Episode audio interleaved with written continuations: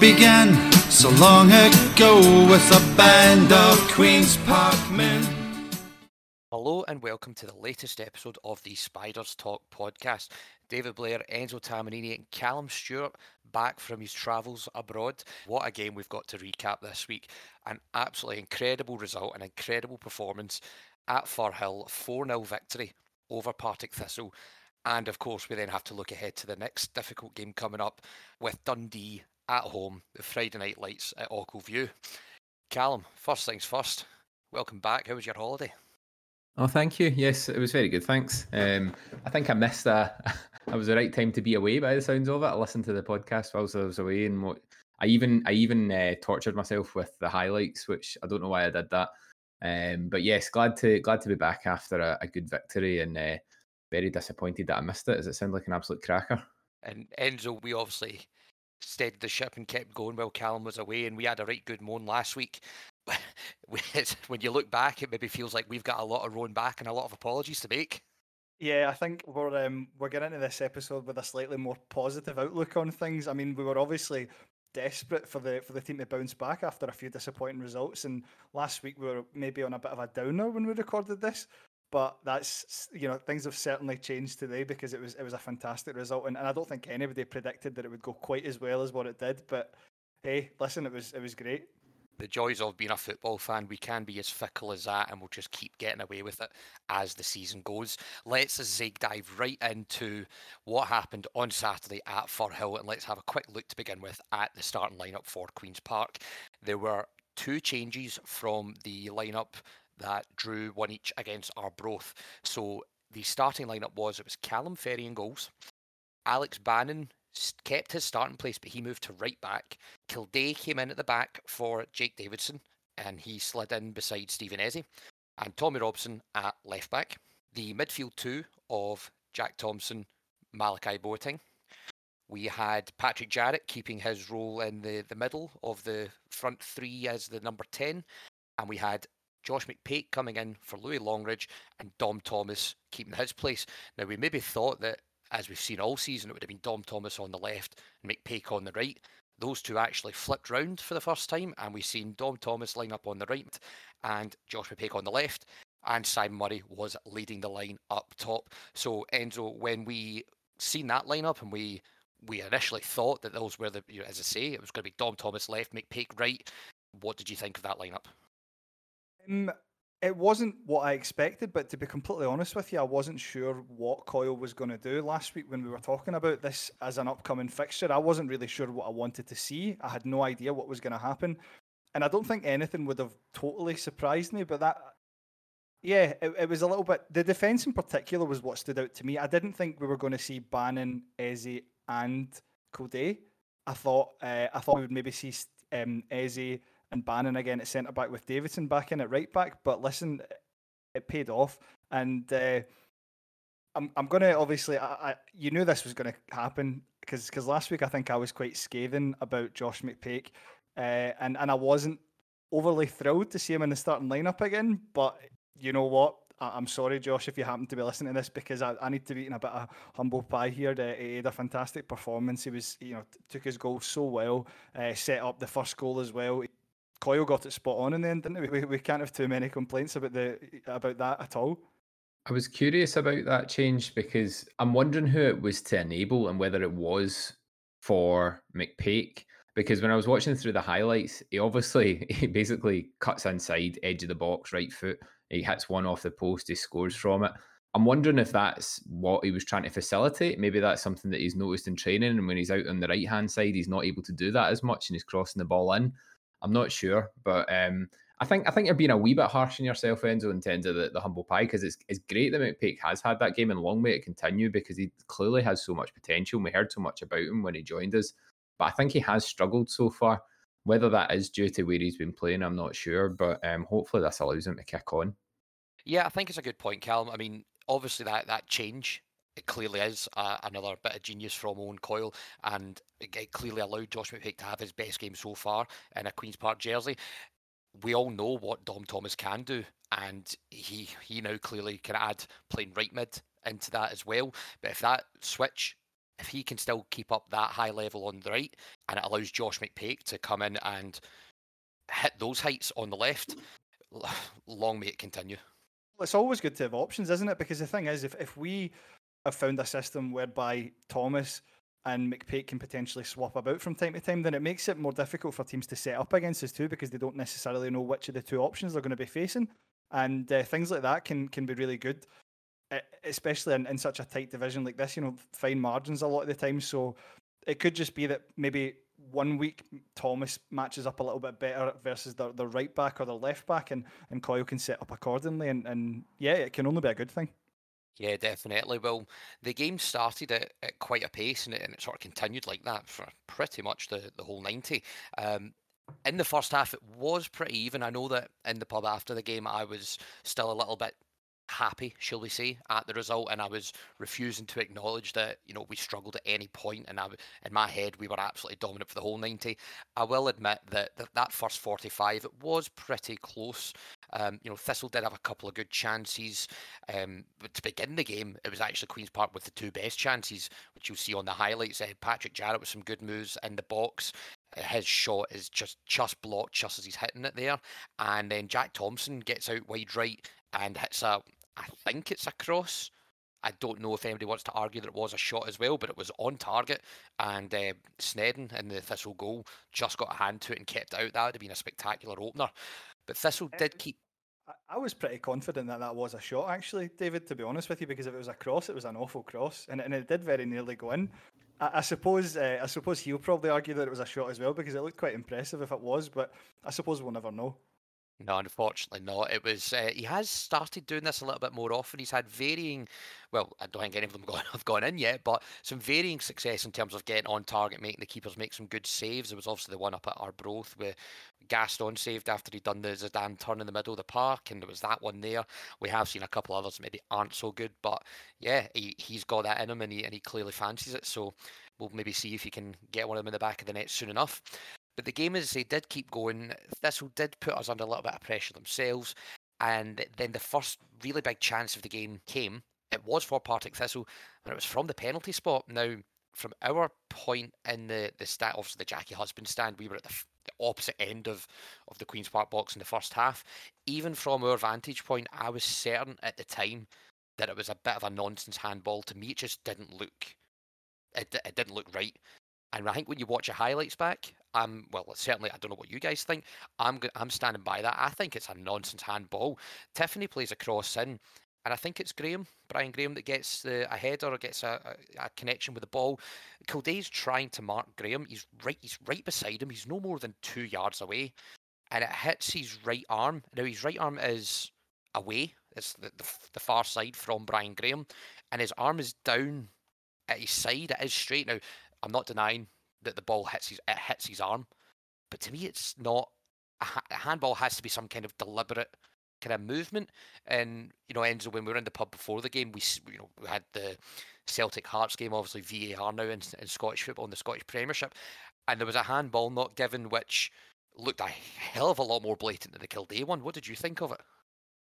Uh, I'm not 100% sure, to be honest with you. It's one of these ones where I think if it goes against you, you, you question it. But if you get that in your favour, you think, right, aye, that was the right decision. Um, definitely quite a contentious one. I'm not sure about the yellow card either, because Cody actually got booked for it, didn't he? He I, did, I, and Thompson I'm also not... got booked for trying to defend him. Right. Okay. Okay. I, I didn't actually remember that part. Well, I, I'm not 100% sure. I don't, I don't know whether the referee got it right or got it wrong, to be honest. I've watched it a couple of times myself. I've, I've uh, I think I've watched the highlights three or four times now, well, at least the goals anyway. Uh, and I couldn't tell you. It's all about whether it was a natural position or not, wasn't it? Whether, whether you know it, it's a nat- it was natural for him to have his arm where it was when the ball struck it. I think if I'm being, you know, obviously we are quite biased, but I think that is probably where your arm would be in such a situation. I don't think there was anything unusual about where it was. I'm not 100% sure. I don't know. The important thing is it didn't make any difference in the end anyway.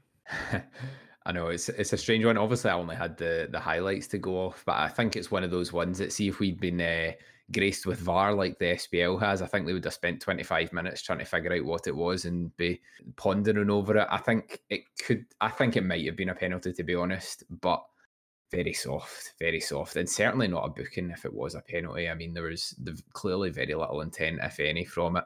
But as Enzo says, they scunnered it, which which was great. And from what I can tell from the reaction on uh, social media and whatnot, this is very common for Partick Thistle. I think I've seen some stat they've missed like half of their penalties in the last whatever time frame it is. So I don't think they're on a great one run with it. And I think they're quite frequently flipping who takes their penalties on a weekly basis. Yeah, I think Yeah. I've seen that as well. I think it was something like the last 15 or 13 penalties or something like that. They've missed over half of them, which it was it's not- percent or something. Yeah. it's not a it's not a good return rate if you're a Thistle fan. You're not happy with that at all. Well, I remember watching Thistle against Inverness, and I think it might even been have been the first game of the championship on the BBC this season. And after the game, because Brian Graham was on a hat trick, and after the game, Ian McCall was being interviewed, and the interviewer asked him why Graham wasn't allowed to take the uh, take the penalty, and he said he's rubbish at them. And uh, I, I suppose he's, he's proven himself to be rubbish at them. If it, I think it is like eight in the past thirteen penalties they've missed, which is incredible.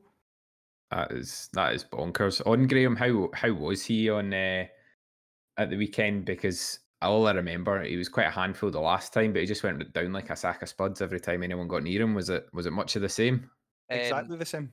Well, maybe he wasn't so much of a handful, but he was going down like a sack of spuds. Sorry, that was what I was. That was what I was talking about when I said exactly the same. I wasn't saying he had a good performance. There was a handful or anything. He was just getting down, claiming for everything, moaning about absolutely every little thing. Ugh. Uh, He trying had to, that one try- where he, he he sort of lashed out at Dom Thomas, did he not, at one point as well? he did, yeah, he did. You're right. Aye. Yeah, so yeah, he was.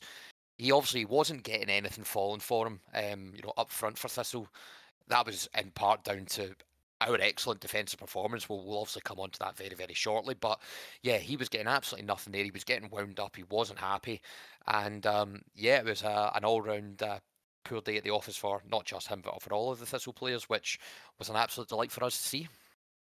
Well, the thing is, though, you, you say it was a poor day at the office, but up until they missed that penalty, you could you would have probably made the. I know we we started the game better than them. I think it- you know the initial kind of five to ten minutes, but after that they started to take control, and I really believe that had they scored that penalty, we could have potentially lost three or four nothing.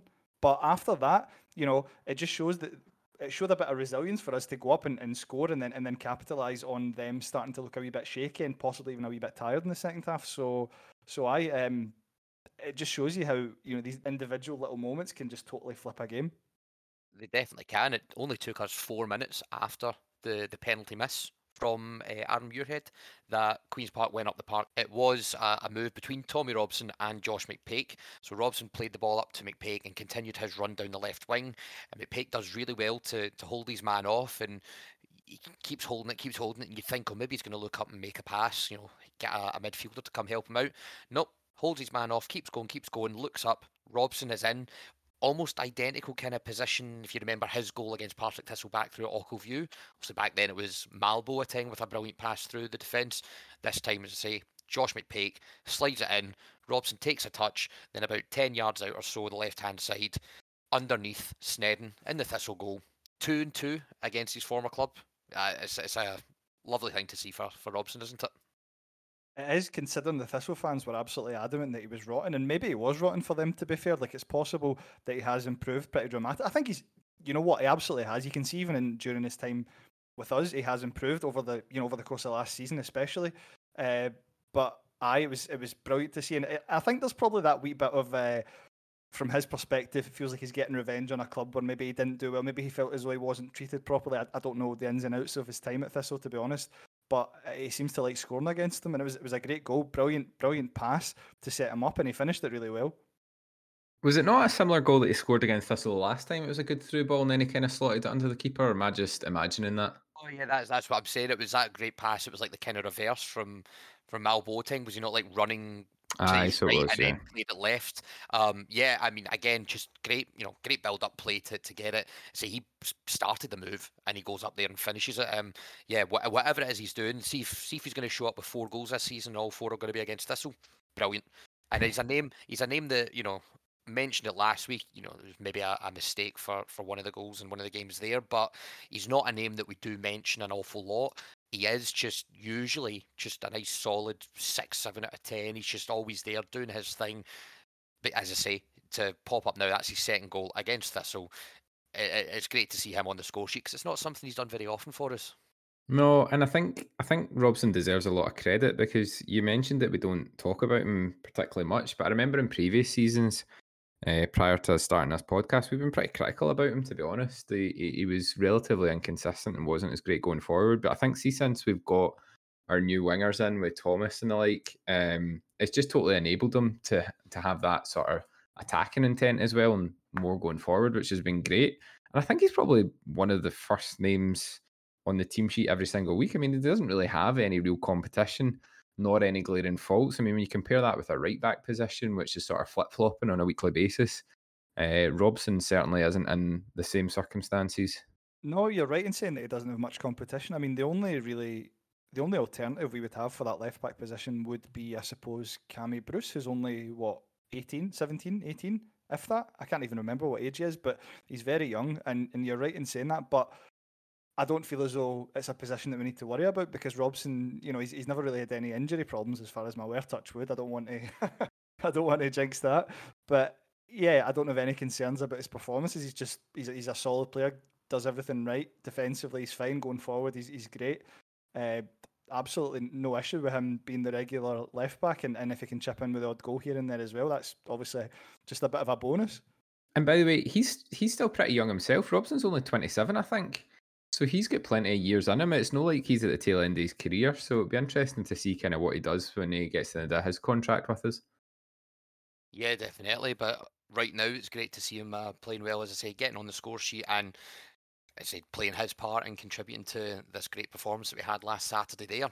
Uh, so that goal was at about the 25, 26 minute mark in the half. Now, yeah, then did start getting certainly maybe obviously leading up to the penalty, certainly just after the penalty, Thistle kind of kind of did start taking the game to and had their best spells. It would have been that last 15 or 20 minutes or so of the, the first half where they probably will feel a little bit disappointed that they didn't take one of their chances. They had maybe three or four good chances, um, but there was a, a a Muirhead. Uh, sorry, it wasn't Muirhead. It was Bannigan had a shot that just tipped the bar from just outside the box. Um, we had Stephen Eze to thank for a, a, great block on Kyle Turner who'd worked his way into the sort of six yard box and was about to get a shot away. Eze got one of his big long legs in front of it and, and cleared it for a corner. That wasn't the, the last time he did that in, in the game there. He was uh, another one who had a, an absolutely brilliant performance after a couple of shaky weeks. And I say we did manage to hold it off though. We got into the half time. It was still 1 0 Queen's Park. And as they obviously, for those of us that were there, it was, I think we deserved it, but Thistle were looking dangerous and we perhaps well, I think it's fair to say we weren't expecting what came in the second half. I don't think anybody was expecting it. I was thinking, you know, because the first half was definitely considerably more even than the second half. Nobody can deny that. But the, the thing is, David, yes, Thistle had a lot of the ball in and around the box, but how many saves did Ferry actually have to make in that first half? Did they actually make any? I, I can't, I can't really think of any that stand out. If he, he did, had, he did have one um, from the it would have been from our left back side, so maybe from Rob's okay. side. I don't, rec- I don't recall who hit the shot, but he had one save there, and he definitely made one save in the second half. Um, and if you look at the, you know, the BBC obviously do the match stats and everything. Thistle had three shots on target in the game, so I recall two of them. Um, I don't recall what the third one was. I think all three. Uh, in fact, sorry, there was definitely one save in the second half. Those other two must have been in the first half at some point that kind of shows just yeah for all for all that yeah we're saying they, they did have the ball and as you say you're absolutely right to say that. Yeah they they, they didn't have that kind of cutting edge that we've maybe come to expect from them. Absolutely not no because they, they have been massively high scorers this season. I think there was a stat somewhere again about twitter that you know in, in all of the leagues in the uk i think they were like the third highest goal scorers behind celtic and somebody else. They've not had any problems putting the ball in the back of the net so I, I, I was that was my main concern. I, I didn't. Do you know? If you had told me before that game that we were going to go to Firhill and sneak a win, I wouldn't have been totally shocked because I know that we've got that in us. But I did not think for one minute we would go there and keep a clean sheet. Aye, and Thistle seem to have scorers throughout their team because I was looking at the, the top scorer charts earlier and they've got Brian Graham on something like five goals. Um, and then they've got Dowds on four, and then they've got Tiffoney on three, Lawless on three. So I mean that's that's that's a bunch of guys which are in the top sort of ten to twelve scorers in the league. And by comparison, we've got Simon Murray, and that that's about it so far on five goals. So they are clearly a free a free flowing uh, side in that respect. But you know what? Maybe we're just their bogey team this season. You know, you get teams every year who just for whatever reason you don't match up well against. And I would be absolutely delighted if that's uh, that if if we were in that position with Thistle this year. It's been a long time since we've been in that. We've had many teams against us are the bogey team, but I don't recall how many we've been the bogey team of. Uh, I, have got to agree with you. That'd be absolutely brilliant to um, to see. We'll we'll have to see how the season goes on. Uh, yeah, um, we did get into obviously the second half, and with one of the names you mentioned there, uh, Tiffoney, obviously has been a, a, good player and was probably one of the most dangerous Thistle players in the first half. He went off very very shortly after the second half kicked off. He went off injured. According to flash scores, that was in the 48th minute, and in the 49th minute, Queen's Park go up the park. Patrick Jarrett chases down a, a, long ball, which is played back to, to Sneddon in the Thistle goal, and he completely shanks his clearance. It goes out behind him for a corner.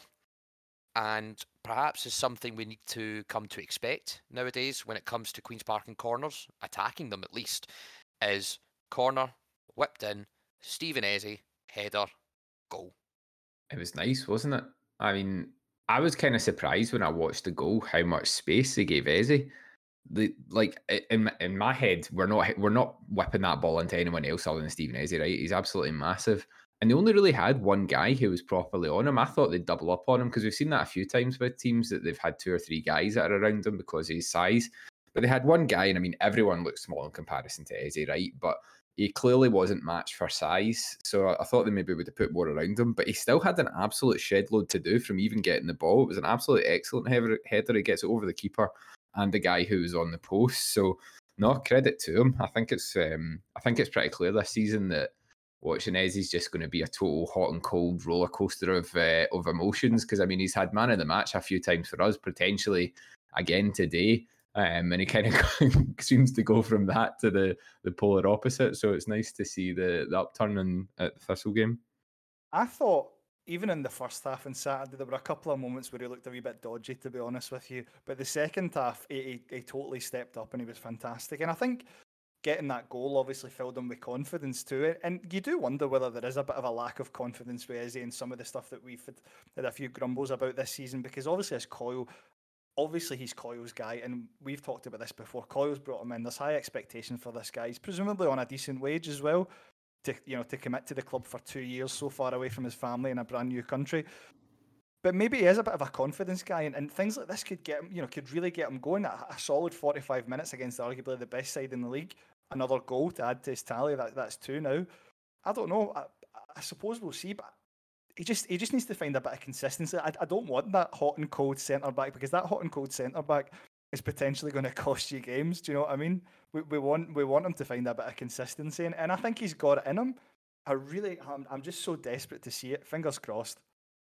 You're absolutely right. I mean, we we have seen the hot and cold Eze. We've seen goals conceded that you know you go back to the the penalty given away up at Dundee. Um, obviously the air game wasn't great, but I think the second goal he doesn't cover himself in a lot of glory. We had a we had a wee rant last week, Enzo, about him, and obviously we spoke about you know what we want to see and that we are just absolutely desperate for him to to you know have more of these games that he did against Partick Thistle than some of those other moments that we've seen. And yeah, I just especially as you say that second half when he got that goal just from that point onwards, he was almost untouchable. He just completely mopped up absolutely everything at the back that he needed to, and it, it's just an absolute delight to see him. Um, see him so happy as well. Obviously, right at the very end of the game, he was coming. He came over and he gave it the big Jurgen Klopp fist bumps to the crowd, and um, oh, just yeah, you could tell brilliant. Oh yeah, you could tell he was absolutely loving it. And one of the best parts, by the way, about the highlights from that game was obviously with it being Thistle's home game, the camera was in among the home crowd. And you could hear the odd bit of commentary from the guys that were sitting near whoever was filming it. My favourite part throughout the, the, whole highlights was just as the ball connects with Eze's head and you can see that it's going to float into that top corner, you can hear some guy go, Oh no, because he, he knows exactly what's coming. it was fantastic. It was fantastic. There are a few other like that as well, a few other moments like that. Think they've had their issues defending set pieces and corners like we have as well. But absolutely delighted for the big man to um, to get on the end of another one and yeah, to, to double his goal tally for the season so far. Uh, yeah, a great week for him. Obviously, he uh, His family, his his partner gave birth to uh, a child this week as well. So again, congratulations to him. We obviously said so on on Twitter as well. But yeah, great week for for Eze and uh, fingers fingers toes. What else can we cross? Arms, legs. Eh, I don't know anything else. Everything crossed that this, as you say, Enzo, he's a confidence player, and that second 45 especially, he just keeps on going, takes that with him, and he's going to need to take that into next week against Dundee, as we'll talk about later on. That goal did kind of again give Thistle a quick jolt and a quick, all right, okay, hang on, we need to do something here. They did go up the park just after that, and they tried again with handball shouts. The referee didn't fall for this one. Um, you just see it sort of very briefly on the highlights. To me, it looks like Bannon's arms are actually in at his body, like actually almost folded in at his chest. There's not a chance that one's getting given. Thankfully, the referee agreed with me this time. But it still only took five minutes from making it 2 0 to go and make it 3 0. And for as good as I'm saying, as he was at the back and helped contribute to that clean sheet, going forward for that last 40 minutes of the game, it was the Josh McPake show and this is where it started. He um, there's a good Queens Park counter attack where Dom Thomas takes the ball up. Ball gets worked out to Simon Murray, who gets a shot away, and it is saved by Sneddon, and it's just sort of parried back into the box. Thistle cannot clear the ball at all. Jack Thompson puts a, a good bit of pressure on to win the ball back, and eventually it comes to Patrick Jarrett, who then managed to get the ball to his left shoulder to Josh McPake, his first goal of the season, bending it round Sneddon from about 12 yards or so. Great, as we said, he's had rough moments so far this season. It was great to see that. It was brilliant to see that. Yeah, I've been very critical of McPake. I'm not going to pretend that I haven't been. I, I did think up until Saturday there that he wasn't good enough to be starting regularly in the championship.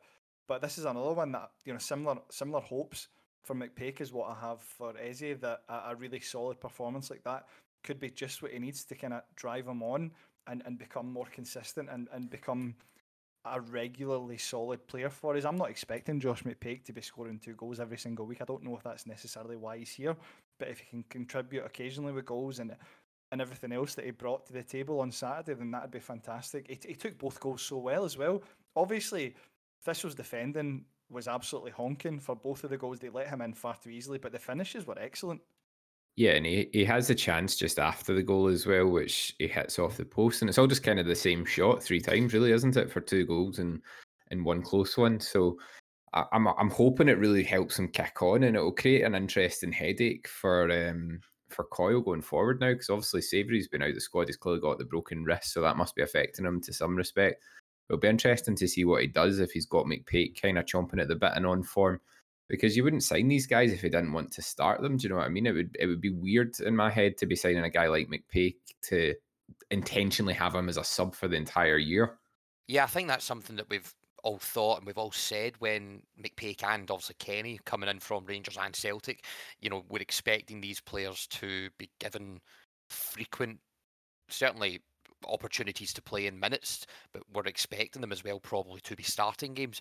Obviously, maybe with Kenny, it's maybe a wee bit harder because we appear now. I think that's what three games now where we've gone back to the four-five-one. So we're now only playing with one out-and-out striker, and I don't really care who comes in on on loan or whatever.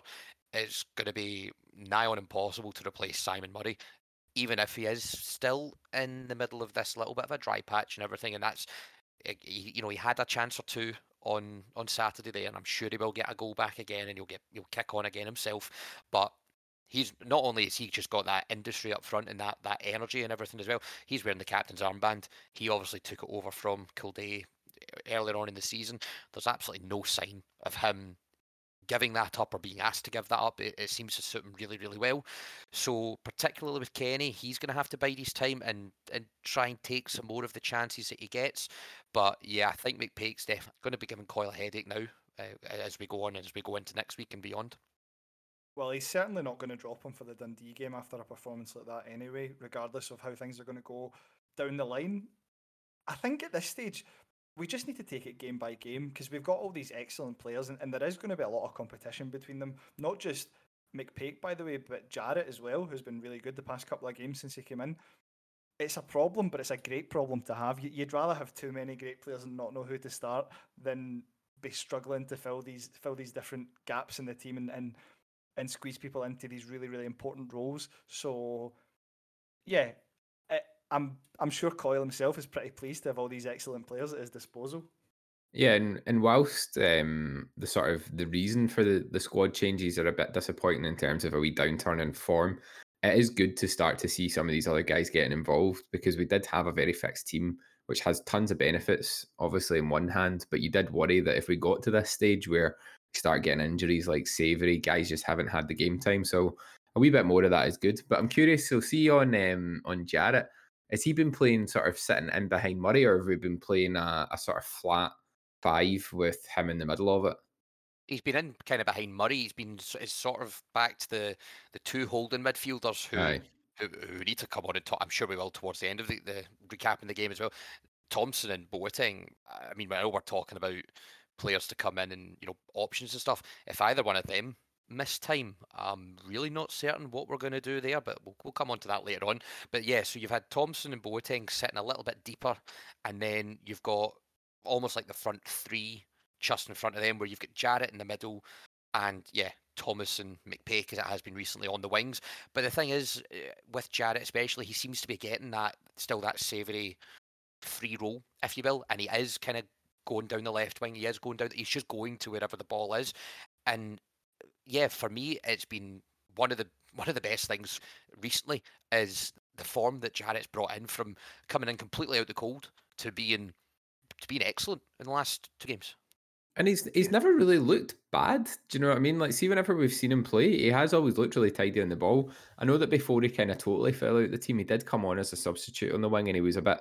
He didn't have the best of games there, but I think he's clearly got a decent amount of quality, and it's another one that, like, similar to Brown when we talked about him, he was kind of forced out of the squad, in my opinion, due to the the setup of the team and the formation that we're playing and maybe it was similar with Jarrett. And going back to that sort of the, the two de- defensive midfielders or two guys out wide and one behind the striker, maybe that's just where he flourishes. That's where he needs to be rather than these sort of sort of out wide where I think Savoury and Thomas are obviously much more effective.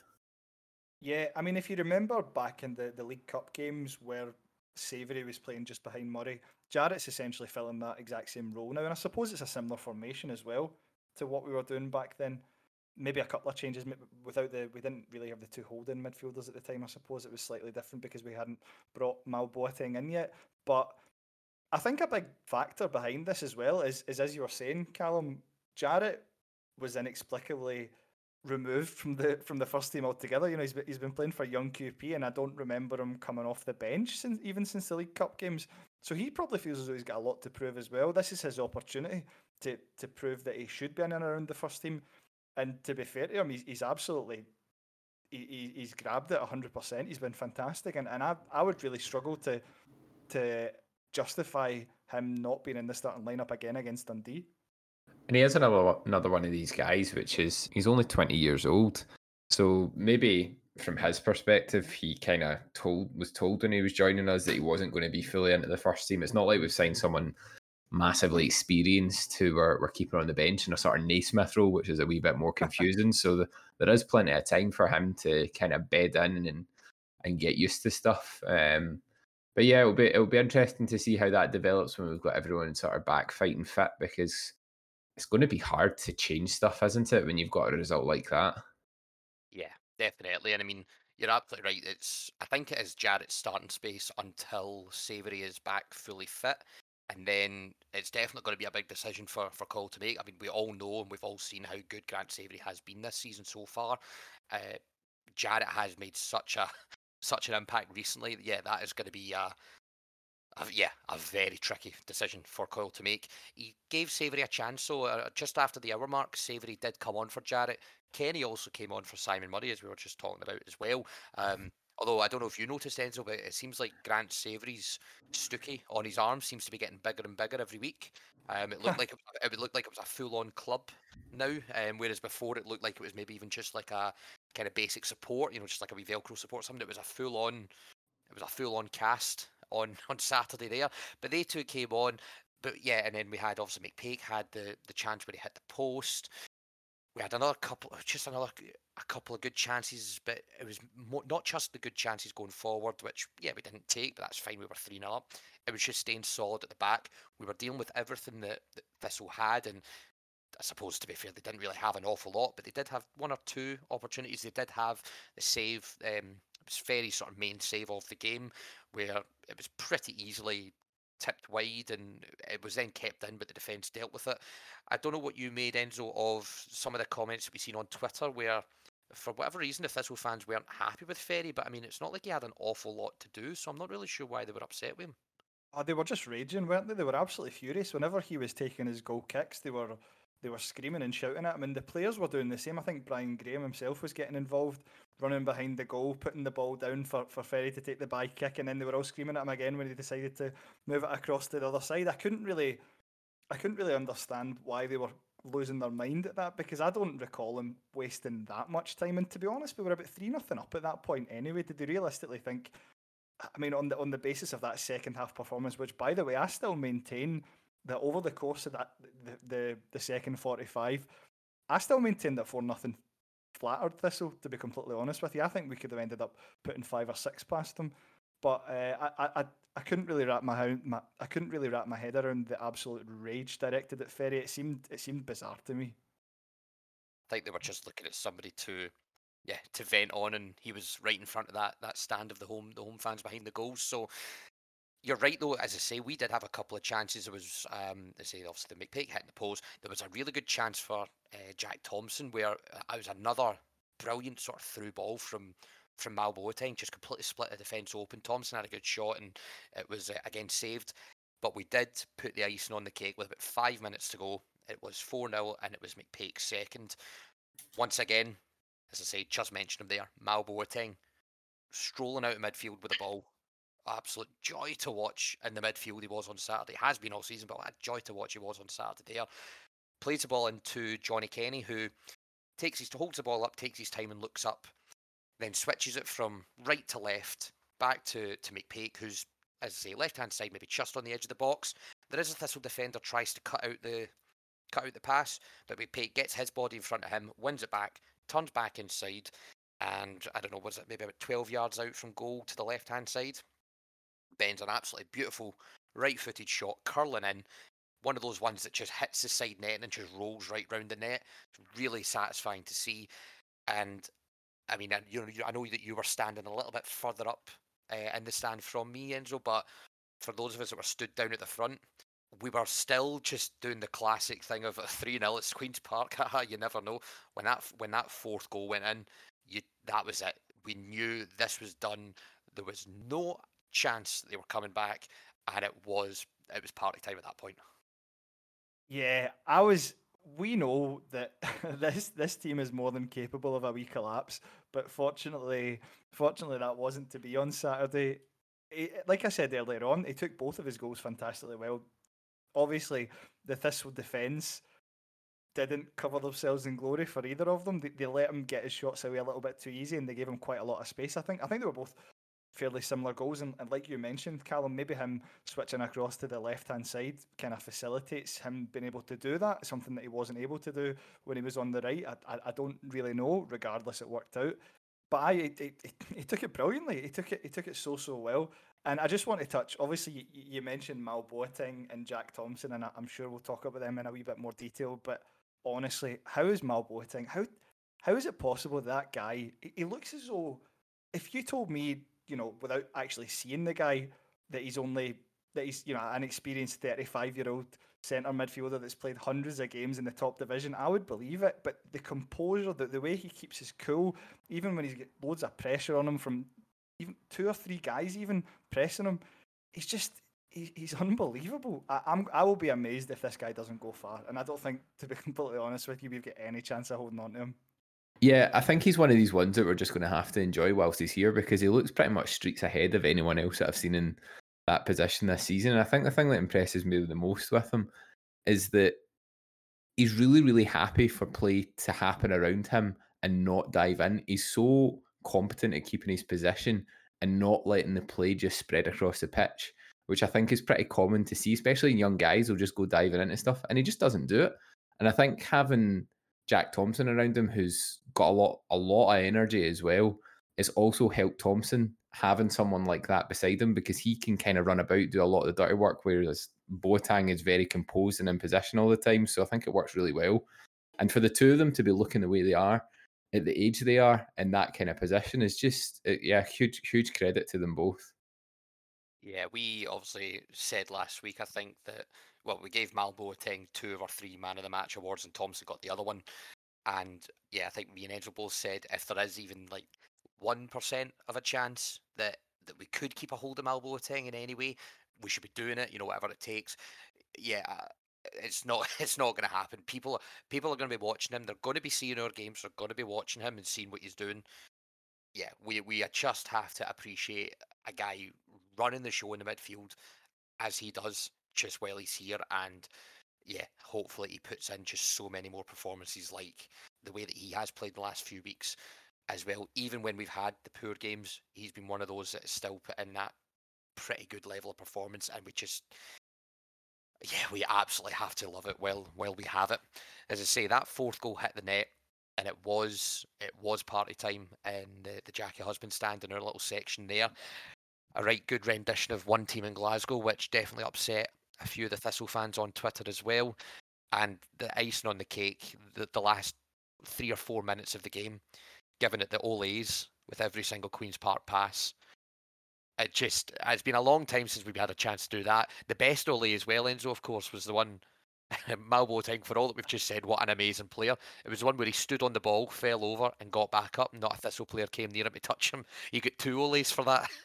he did. It was. Uh...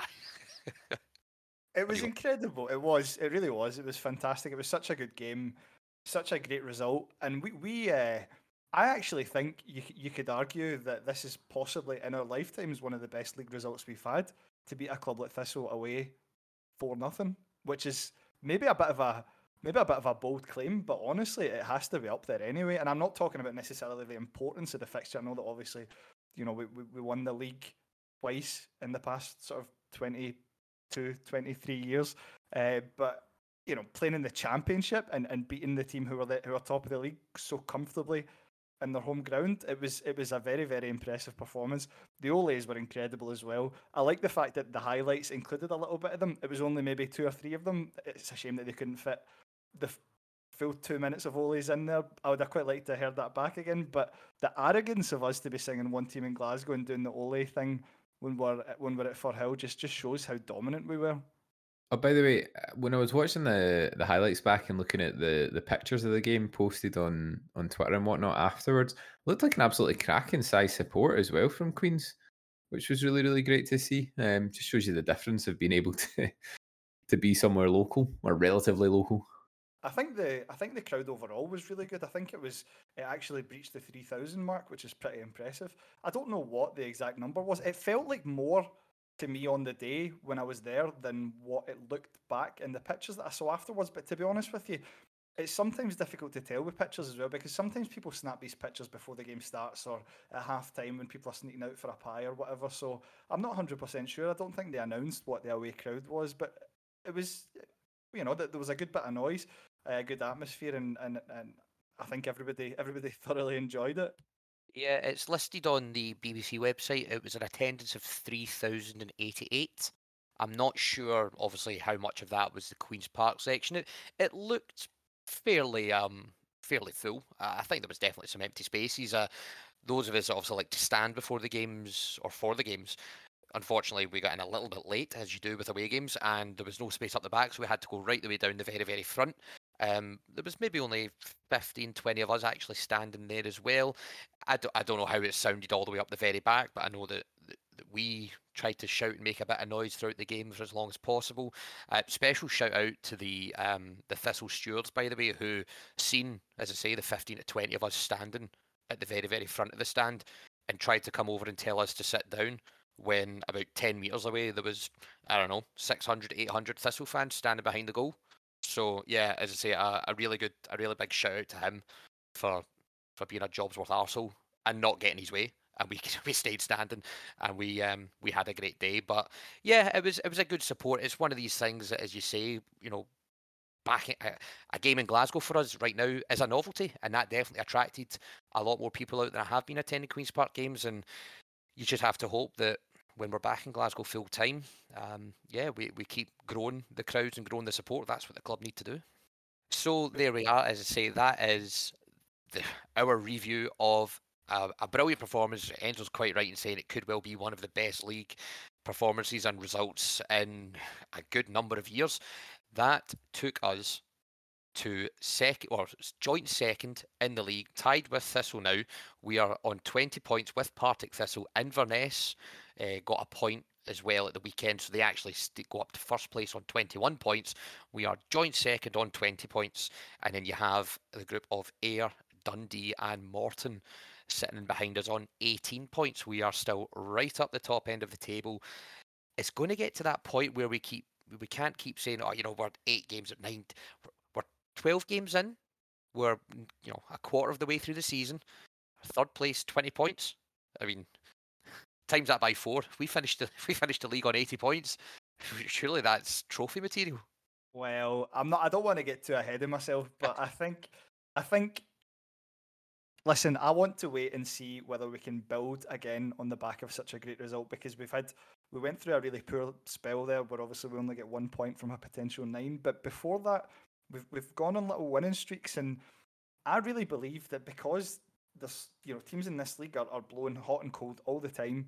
All it takes is for one team to go on a seven or eight game winning streak, and that and that could potentially be enough for them to eventually win the title, which is pretty incredible to think. But um, well, Thistle and Ayr play tomorrow night, don't they? They they've got they've got their rescheduled game tomorrow night, and that'll event that'll bring everybody back to twelve games played, I believe. So that's quite a big one. I don't know. I don't know if they're streaming it, if that's a possibility. I don't know, but that that maybe be quite a quite an interesting game to keep an eye on, even if just the score uh, has quite a big impact on us. Inverness only drew with Raith on Saturday there, and as far as I'm aware, they're absolutely crippled with injuries. One of their uh, one of their better players broke his leg sadly on Saturday as well. Hopefully, he makes makes a speedy recovery. But yeah, they, their uh, injury list is must be about eight or nine first team players long at this point. So it wouldn't surprise me if they started to fall away after a really good spell. It, it's exciting. It's interesting. It's unbelievable at times. It's bizarre, but I, I am thoroughly enjoying being in the championship. It's so much fun, isn't it? And it, it is so hard to get any sense of where we might end up this season because I think every team's fans are saying that everybody else doesn't look particularly great. Do you know what I mean? There's there's not been anyone that is that has run away with it in any capacity. And even just looking at the table, the only gap, the only real gap that you've got right now is when you drop down to eighth place and you've got Cove, and Hamilton who are in that sort of bottom three. But aside from that, one, two results for any team in you're either seventh or you're first. It's it's it's mad. Um, I don't. What what what do you guys want at this stage now? After what you've seen so far, obviously we've had a view of every team. I think for me, I'd I'd love to just get in the playoffs. Obviously, it'd be absolutely class to win the league, right? But that just that just feels so absurd. I can't I'm, I can't even comprehend that happening. But if we were sneaking into the playoff spot at the end of the season, I think that would be quite an unbelievable achievement for for where we are right now. Yeah, I mean, we predicted obviously the league before the, the season started when we did one of our first episodes of the podcast. And I think what we all said fourth, I think I said fourth place and I think you had his fifth, oh, Enzo and I had his fourth. fourth. Right, yeah, so we had his all top half anyway. I think, yeah, I think after this first round of games, I've definitely been too conservative and could, e- yeah, I, we are a top four team in this league with the, the standard of players that we have. I'm not even going to look at the form and falling away and going on a good run and everybody else and anything like that. If you look at our team and, and our players available, we're a top four team in this league. Therefore, we now have to be saying, well, actually, that is the aim this season. It still yeah. feels it still feels a little bit creepy and a little bit scary to say that, and it's sending a little wee shiver down my spine even just saying it right now. But we are a top four team. We have to be looking at the playoffs this year. I think I've been slightly surprised that none of the other teams have looked insanely better, and maybe that's just credit to who we've recruited. But there hasn't been any of the big teams like Inverness or Thistle. Obviously, Dundee have done well against us, but I've I've been slightly surprised throughout that there hasn't been that golfing class between the sides that are at the top end of the championship and the sort of middle to bottom end. it does seem that there is just a massive amount of parity. I don't think you could realistically grumble even with fifth place. Let's be honest, finishing top half in the championship in our first season here would be a fantastic achievement. And I would imagine that the goal for this season was essentially to establish ourselves as a championship club. The problem with finishing fifth place is it's just going to be so disappointing to miss out in the playoffs by one spot. And I don't think, listen, the playoffs between the championship and the premiership are very, very difficult just because there is a bit of a gulf, I think. And obviously, the premiership team plays one less round. You have to play, well, unless you finish second, I think. So if you finish third or fourth, you have to play three rounds in the playoffs in the championship. And it's a really, it's, it's, it's pretty unrealistic like, that, that you are going to get promoted from third or fourth. But it would be really exciting just to be involved in that, even if it's only for one round. You know, the, the, the knowledge that we might potentially only be, what, uh, five, six games away from away from the, the Premiership It's wild. I don't know. I, I agree with you. I think they've got the players to finish top four, and, and fingers crossed. We just need to find a bit of form again. Like, I really do think the guys will take confidence from such a such an important win against such a good team on Saturday there and build on that. It's just that the thing is the fixtures are really difficult from here on out. We've got obviously Dundee on Friday night, who we struggled with last time up at Dens Park. I'm I'm not I'm not thinking obviously they beat us in that League Cup game, right? But that was before we'd signed a lot of the guys that are that are become pretty integral or even rediscovered guys like Thompson and and Boateng wasn't here yet, and and the way we were playing at the time was pretty different. So I, I think we can kind of discredit the League Cup game against them. The game up at Dens Park was disappointing, but anyway, after that, that's when we got up to Cove as well. Who, by the way, their home form is pretty decent, so that's going to be a tough away game on a Friday night. Then after that, I believe it's Inverness at home. So yeah, we'll reevaluate this whole league table business in, in three or four weeks, I think, and see where we are. But this is going to be a really, really important run of fixtures for us. Yeah, definitely. It's just great to get it off to the, the start that it has done there. Very lastly, before we do move on, Enzo, we've got to try and pick a man of the match. A couple of weeks ago against Ayr, we were struggling to find anybody that was worthy of it. I think this week we might have too many to choose from. Um, I'm gonna I'm gonna be a bit cruel on you. I'm gonna defer to you first. Who would you be voting as your man of the match? I am gonna. Oh dear, it is quite a difficult one, isn't it? Because there were so many excellent performances. Boateng was fantastic. Thompson again, really, really good. Eze had a great second half in particular. I think I'm just going to have to give it to Josh McPake. Do you know that? Because he was involved in the game that that set his. Uh, he was involved in the goal. Excuse me, the first goal that obviously set us on our way, and then he scored the the third and fourth himself. I think it would be really, really harsh not to give it to McPake, and also that kind of keeps our uh, man of the match award open a little bit because obviously Boateng's not far away from running away with it. So yeah, for me, I'm going to give it to Josh McPake. I'm going to agree with you there, but yeah, I think everybody you've mentioned, and even then some, there's some, you know, I think almost anybody, and certainly the start eleven was worthy of a, a shout of man of the match. Um, you know, obviously Alex Bannon came in, started at right back, and had a had a really good game. I think he lasted 75 minutes or so before he was substituted off. Um, it was about 80 minutes actually, according to Flash scores. You know, he came in and played really well. You get Thompson and Boateng, excellent in the middle. Eh, Eze, yeah, again, maybe didn't start particularly brilliantly, but I think for just over the 45, maybe about 60 minutes, he looked pretty good. But yeah, certainly that last, that second 45, yeah, brilliant, and obviously got his goal as well. But I'm going to agree, you can't argue with two goals and an assist. So our man of the match for the Thistle game is Josh McPake. We're now going to move on. We'll do our quick Queen's Park teams roundup and obviously a little bit of news that, that came about today as well for the club. So, first of all, the teams roundup, just the results that have happened over the last uh, week or 10 days or so. So, starting with uh, Queen's Park women's team, their last league game that they had, they went away to East Fife and drew one each there. It was a, a late own goal for Queen's Park. So that was a, a point earned for them. Apparently, they had a couple of chances right at the death to, to steal it, but couldn't quite, unfortunately. So a point there for them away in Methil. You had the Queen's Park under 18s who played against Livingston in the under 18 league on the Friday night just before the Partick Thistle game there, and they won 3 0 through at Livingston. It was a Lucas McCormick double and a goal from Josh Howe. So McCormick scored quite a few goals, I think, for the under 18s. I don't know I don't know. Is that a name that we may end up seeing involved in squads later on in the season or something? Who knows what will happen there? But yeah, they're they're doing all right. They're the under 18s and young QP, the the strollers as they were traditionally called. They had the second game in the the reserve cup at this moment in time, it's in a group stage, the Reserve Cup.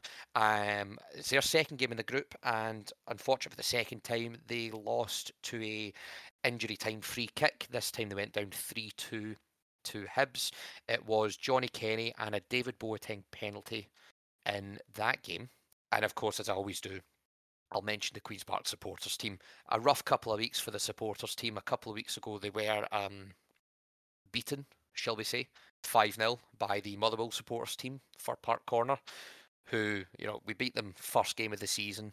And I said at the time, you know, they were the Scottish League champions, they won the British Cup, they done they done the whole lot in the the IFA League set up last season. And it was a great start to the season to beat them 3 1 through there. Um, yeah, yeah, we, we get beat 5 0 by them most recently. So there you go. That's that. But then on Saturday morning, just before the Partick Thistle game, played Stirling Albion and beat them 5 4 in an absolutely thrilling game at Toryglen. Uh, set up an absolutely brilliant hashtag six point Saturday, as we like to call them. So, yeah, it was a great start to the day and a, and a great result for the boys there. So, that's our roundup of all of our Queen's Park teams uh, to date. Yeah, a bit of a mixed bag there then. Uh, McCormack does seem to be quite a, a, promising young prospect, though. If I'm not mistaken, he was on the bench for the, the the first team, possibly one of the League Cup games this season, or maybe even the tail end of last season. I can't, I can't actually remember, but the name definitely rings a bell. I seem to remember him. I don't know if he came off the bench or what, but I seem to remember him being on the bench. And uh, I think it was the League Cup early in this season, but I'm sure somebody will correct me and tell me that I'm talking absolute nonsense just one of these another one of these young players that we say we we hope to see and I'm sure that we will see as the the months and the years pass of um, the sort of new version of Queen's Park. Still with the focus on the youth as I think Queen's Park always has done but obviously with a whole new philosophy and a bit of money behind it to make it work as well. So yeah maybe he'll be one of these first prospects here. Who knows there Today we also had, so we are filming this Monday night. We did also have the Scottish Cup third round draw was made today, and after the glamour of Belfast away in the SPFL Trust Trophy, maybe we were asking a little bit too much for another, maybe not so glamorous because there's no abroad ties, but we were looking for something a little bit different, maybe somewhere we've not been before or somewhere we're very unlikely to go often. We're off to Peterhead once again, a place that I think it's fair to say fills Queen's Park fans with a little bit of dread every time you get on the bus to head to Peterhead. It's not been a happy hunting ground for us in recent times. No, and I've definitely got some PTSD around Peterhead, but I think that's more linked to Rory McAllister, who obviously we're going to we're going to have to deal with uh, when we speak uh, when we see them against Montrose. But I think it depends what you want from this draw, right? Because it's very winnable. Peterhead are, I think, dead last with something like five points or something in, in League One. So they're not the same team that they used to be. We're not the same team that we used to be. Um, and it's still an okay day out if you if you can tolerate the the sort of long bus trip, obviously. Um, so I, am I'm, I'm all right with it. What I really want from these cups is a scalp from a from an SPL side. I'd love for us to go and take on anyone in the SPL now, just out of curiosity to say to see what players can step up to, all that kind of stuff, and whether we might get a wee uh, a wee upset at some point. So I'm happy with with any time that looks winnable right now, and it, hopefully we can put our uh, demons to bed as far as our previous results against them. I am not. I'm not worried about this one. I think overall it's actually not too bad. I mean, it's a bit. I suppose you could say it's a little bit boring because it's a team that we've played plenty in the past. But you're right in saying that they're in a very different place compared to when they used to beat us all the time, and we're in a very, very different place. I mean, you're right that they're, they're dead last in League One. I don't know how long that's going to last because Clyde have been on a horrific run of something like six losses in the league. But Peterhead haven't scored in the last five games. They've not scored a single goal. I, I don't think there's anything. I don't want to get ahead of myself and potentially, you know, this this could potentially be a horrific, horrific upset. But it's not one that I think we should be too concerned about. I'll be really surprised if we don't beat them, and, and hopefully quite comfortably to ideally set us up for a, for a, an even better tie in the next round. Like you say, Calum, the next round is when the Premiership clubs come into it. So there's a couple of possibilities there. Either either you could get a well, you, you could either potentially get drawn against one of the, the lower league teams remaining in it and, and look to push on a little bit more in the tournament, or you could potentially get quite a big money tie as well. So yeah, we'll, we'll see what happens. I think overall that's all right. It's um, it definitely, as you say, it's one of those ones. It's the two categories. It's either a winnable game or something a little bit different and a little bit out of the ordinary. It, it's definitely more of that first category. So yeah, we will be playing Peterhead away. That should be the weekend of the 26th of November. So not even too long to wait for that trip there. And we'll just move straight on. We'll just be doing just our games, our preview and our review this week. So we're going to go straight into the Dundee preview. So once again, we are under the Friday night lights at Ochilview. Hasn't gone too well on Friday nights at Ochilview so far, but dare I say there may be plenty more opportunities coming up to sort that run out and get it working for us. The first one, as I say, is this week against Dundee, who currently sit, as I was saying earlier on, they're sitting in this group of three teams, Ayr, Dundee, and Morton, on 18 points, just behind us, where we are sitting on 20 points. Now, their recent form hasn't been too bad. It's a little bit of a mixed bag, maybe a couple of results that you wouldn't expect to see. They did have their most recent game was a draw at home to Morton. Obviously, our most recent game against Morton didn't go particularly well either. Uh, Dundee then did also beat Ayr the game before that, and then the game before that drew to Arbroath. So, based on that, and obviously two of the teams that we've played most, well, all three of the teams that we've played most recently, and they've done a little bit better than we did, but we're now off the back of that great win against Partick Thistle. Calum, come to you first. What would you be expecting to see this week from Queen's Park?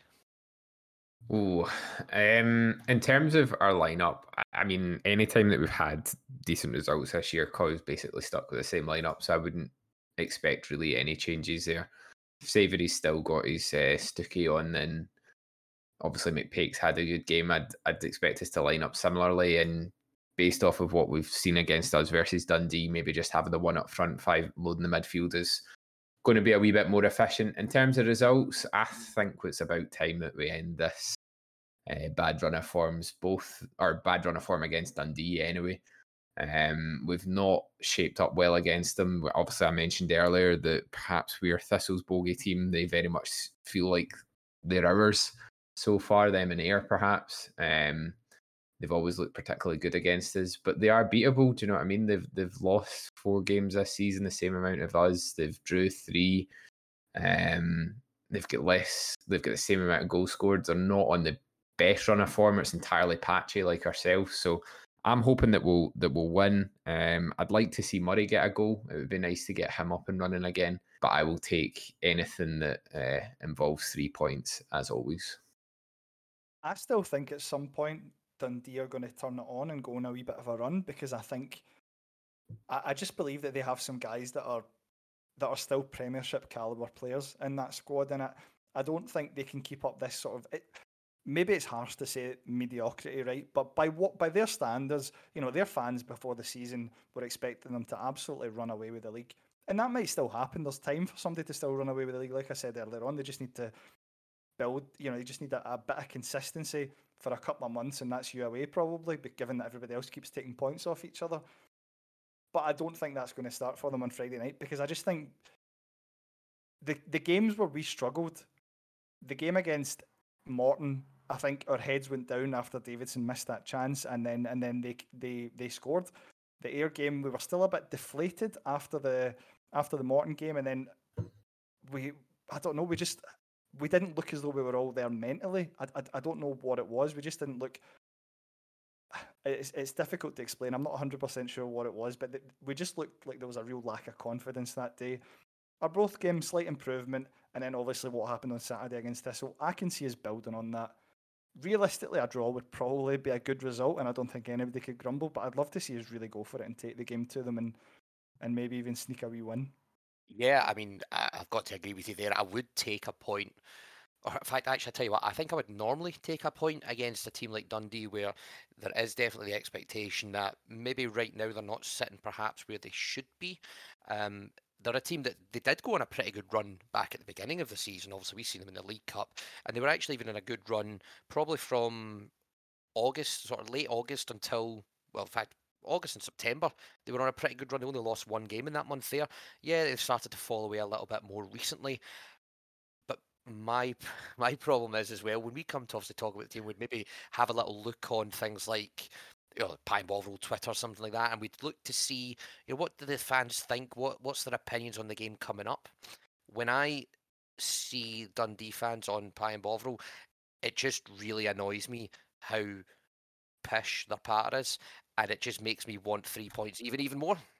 Aye, they're a bunch of bampots. Honestly, the, the amount of rubbish that they talk on that message board is is frightening, and this this kind of bizarre dislike they've taken to Coyle is uh, is very very unusual. It's, it's it's really weird. They're, they're a weird club, a, a weird club, and a very weird set of fans. So you're right.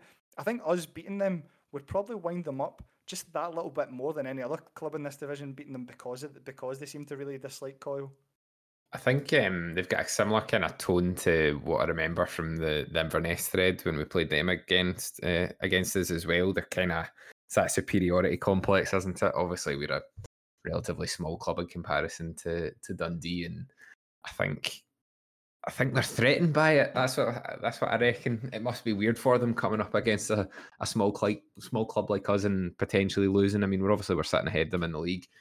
So yes, it would be it would be excellent, and I would thoroughly enjoy being able to spend a week on Pie and Bovril having a, a read through all the the responses. Well, I think there are already three pages on that thread, and we're still a few days away from the match. So Oh, if we God. if we did manage to beat them, then it might potentially end up being an absolute meltdown. Yeah, not just that, but I, as I say, even just trying to look and see. Now there is, to be fair, I think there's one poster who has actually given some kind of opinion on the actual game itself. On the our actual match thread, the rest are just talking nonsense. But even sometimes go and look. Obviously, every team has a, a big thread on Pie and Ball Road. You go and have a wee look there. You go and see if there's maybe some opinions about the game or, or discussions about what's happened, etc. The last two pages on the Dundee big thread are talking about uh, Chinese restaurants in Dundee. I mean, what, what use is that? You know, I don't understand, but they're a weird bunch. I really do hope that we uh, take that incredible performance against Thistle and do it again against another team who, all joking aside, we do expect to be up around the top end of the table with us. Therefore, we, we definitely need to be taking something off of them. Are we all then agreed? Enzo, come back to you first. We're all agreed on the same starting 11 based on the result that we got. Yeah, unless there are any surprising injuries or anything like that, I, I don't think you can really justify dropping anyone. Nobody nobody deserves to lose their, to lose their spot in that starting eleven. And obviously, there's the there's the logic of do you maybe change things up because they know how we're going to set up now, and they might set up to try and counter the way we played. But I would just go for it anyway. I'd go with the exact same starting eleven. Obviously, I think we're all agreed that that's what we would want. Do you think he will keep it the same? I mean, I'd be curious about the right back position because that's what he seems to sort of flip flop on the most right now in terms of who's who's starting there. Obviously, I've missed the last couple of games with being away, but was was Davidson not particularly great in in the previous ones? Was he obviously a an issue, or do we think that Bannon might hold his place?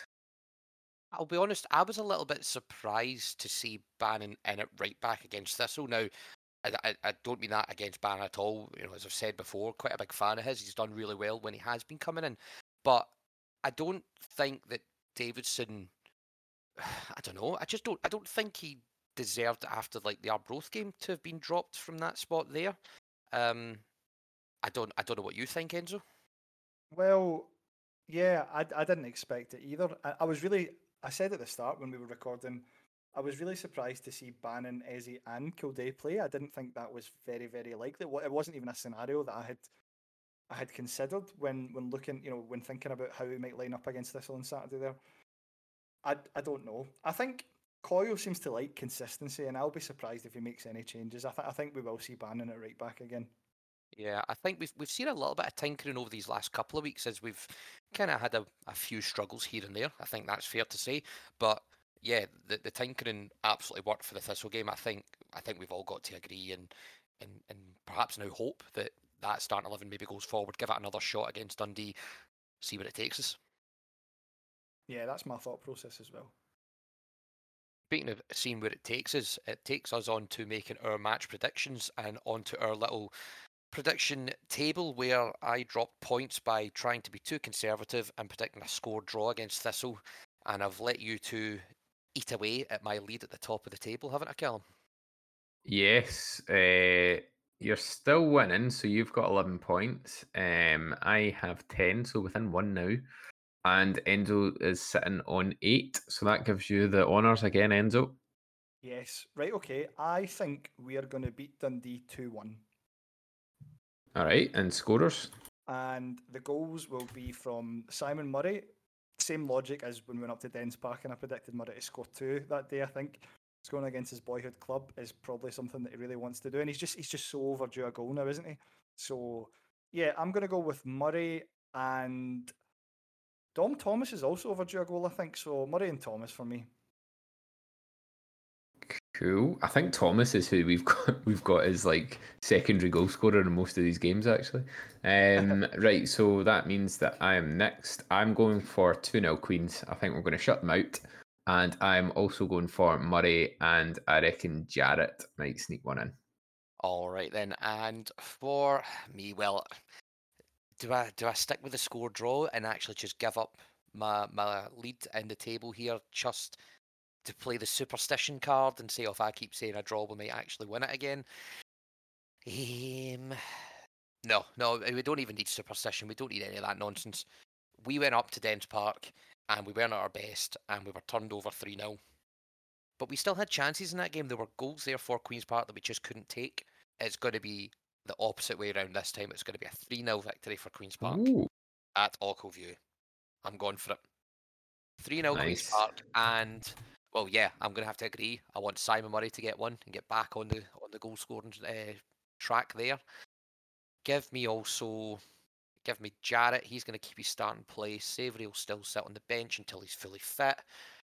And it's got to be Ezzy, hasn't it? It's got to be Murray. Jarrett, I did consider Izzy, but the thing is, I don't think he's going to score every week since he's a centre half. I don't think he's going to. will he ever score with his feet? That's a real question. No, Who needs feet when you've got a head that's six foot six in the clouds? six foot eight when you when you include his hair. I think. exactly. Yeah, he doesn't need them.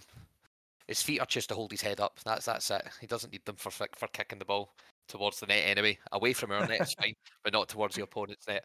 So there we go. Those are our predictions. There. That is that is everything we've got to cover. Any any last words from your day out Firhill? Of course, your your dad and your sister were along, weren't they? Angel? How did they enjoy it? Aye, my, that was my, my sister's first ever Queen's game, so uh, I would imagine she'll probably be back at some point. She's just a wee bit disappointed that it's not easy to get to the games with us playing in Ochilview, but that's a conversation we've had before and one I'm sure we'll have again at some point. Uh, let's not dwell on the negative stuff because that was a that was a brilliant weekend for us there. Absolutely was. So, Calum, as I say, welcome back, and we'll obviously see you and Enzo next week. It has been a pleasure as always for all of you listening as well. Thank you again. You will, of course, find us on Pie and Bovril, on all the threads about Queen's Park. You'll find us on Twitter at Spiders Talk Pod, and of course, as people actually keep doing as well, come up if you hear us, particularly me. I like to shout an awful lot. If you hear us shouting away at a game, feel free to come up and have a quick chat. We don't bite, so come up and say hi if you ever do hear us at a game. Thank you very much for listening. We'll see you all very soon. Cheers.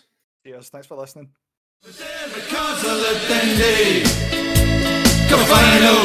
League match or friendly But they're the Dundee Play for the sake of the game Play for the sake of the game